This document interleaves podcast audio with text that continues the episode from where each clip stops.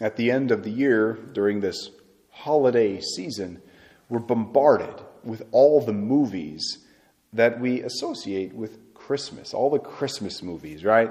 Uh, we can watch dozens of films with this basic plot. Christmas is almost ruined because of fill in the blank. Uh, but some hero saves the day by rescuing Santa and or delivering all the presents for him.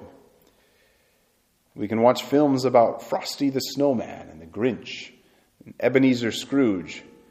We can watch Ralphie tell everyone that he wants an official Red Ryder carbine action 200 shot range model air rifle, only to be told, you'll shoot your eye out.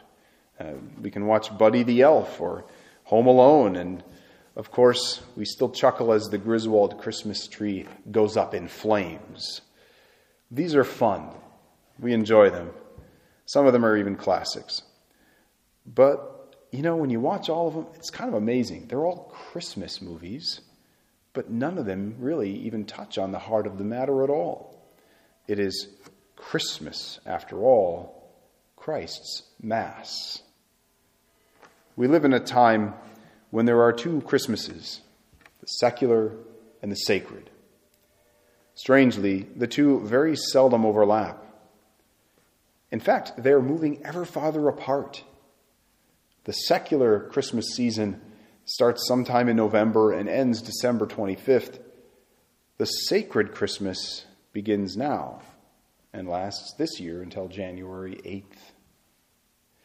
How many decorations will make it that far or even into the next few days?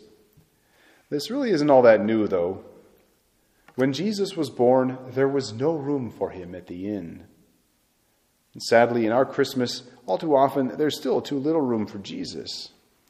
But there's good news here. When humanity loses its way and forgets God, as we have time and time again throughout history, he never gives up on us. Instead, in an act of perfect love, he entered the world. This gospel passage today uh, may seem repetitious, and actually, that's kind of why I like it. When history seems to roll on year after year, generation after generation, the same old thing year after year, we can become complacent. Just like listening to that gospel. I'm sure a lot of people, as they hear it, tend to zone out a bit. But then there's a break in the repetition. The father of Eleazar, Eleazar the father of Matthan, the father, Matthan became the father of Jacob, Jacob the father of Joseph, the husband of Mary. Of her was born Jesus, who is called the Christ. In all of history, this is something new. There's no more business as usual. God has become man. As the Gospel of John says, the world was made by him, and the world knew him not. He came unto his own, and his own received him not. And the Word was made flesh and dwelt, his mo- and dwelt among us. Friends, that right there, that's the heart of Christmas. The fact that, quote a catechism, God became incarnate in the womb of the Virgin Mary by the power of the Holy Spirit. He did so to reconcile us sinners with God, to have us learn of God's infinite love, to be our model of holiness, and to make us partakers of the divine nature. So, what is the solution to a world and a culture that increasingly wants to separate itself from our faith, that wants our faith to be hidden, kept out of sight, even as it celebrates, quote, Christmas. Do we hide our faith? Do we keep it private? Well, when man turned away from God, God never abandoned man. Instead, he came closer. Now, as many turn away from our Lord and forget him, it's our task to do what Jesus did to bring Christ closer into the world. The answer to this world and culture is therefore that we ourselves, we have to seek the Lord first in our lives.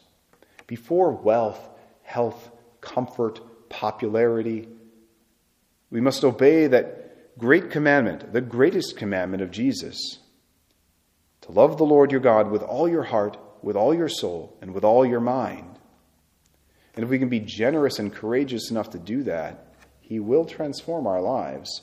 And through our example, then, He will transform the lives of those around us, our family and friends.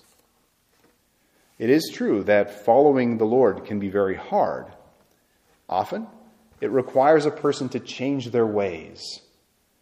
Bad habits, get rid of them. Sins, confess them. Don't know what the teachings of the church are? Well, study them. Don't feel like you know Jesus? Pray. Talk to him in prayer. He has gone to a great deal of trouble to be with us. He became man. He suffered and died on the cross. He conquered death.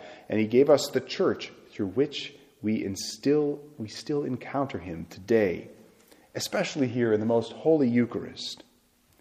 Clearly, having done all this, he wants to be near us. But he won't force us to be with him. He loves us enough to respect our free will. We have to go those last few steps of the way, accepting his love. It's not always easy, but we can trust the Lord. It's worth it, and the journey is rewarding. In this world where it's so easy to become distracted by ever greater secularism, to turn away from God or to simply ignore Him, it's my prayer and hope that we can discover the joy of seeking the Lord. Seeking the Lord so that He, through us, might continue to transform the world for the better. In the words of one Christmas carol, there is no journey so great as that of seeking Christ. There is no journey so great as that of looking for Christ. There is no journey so great. No path is worth following unless it leads us to the baby Jesus. May our lives lead us and those we encounter always closer to Jesus. Merry Christmas.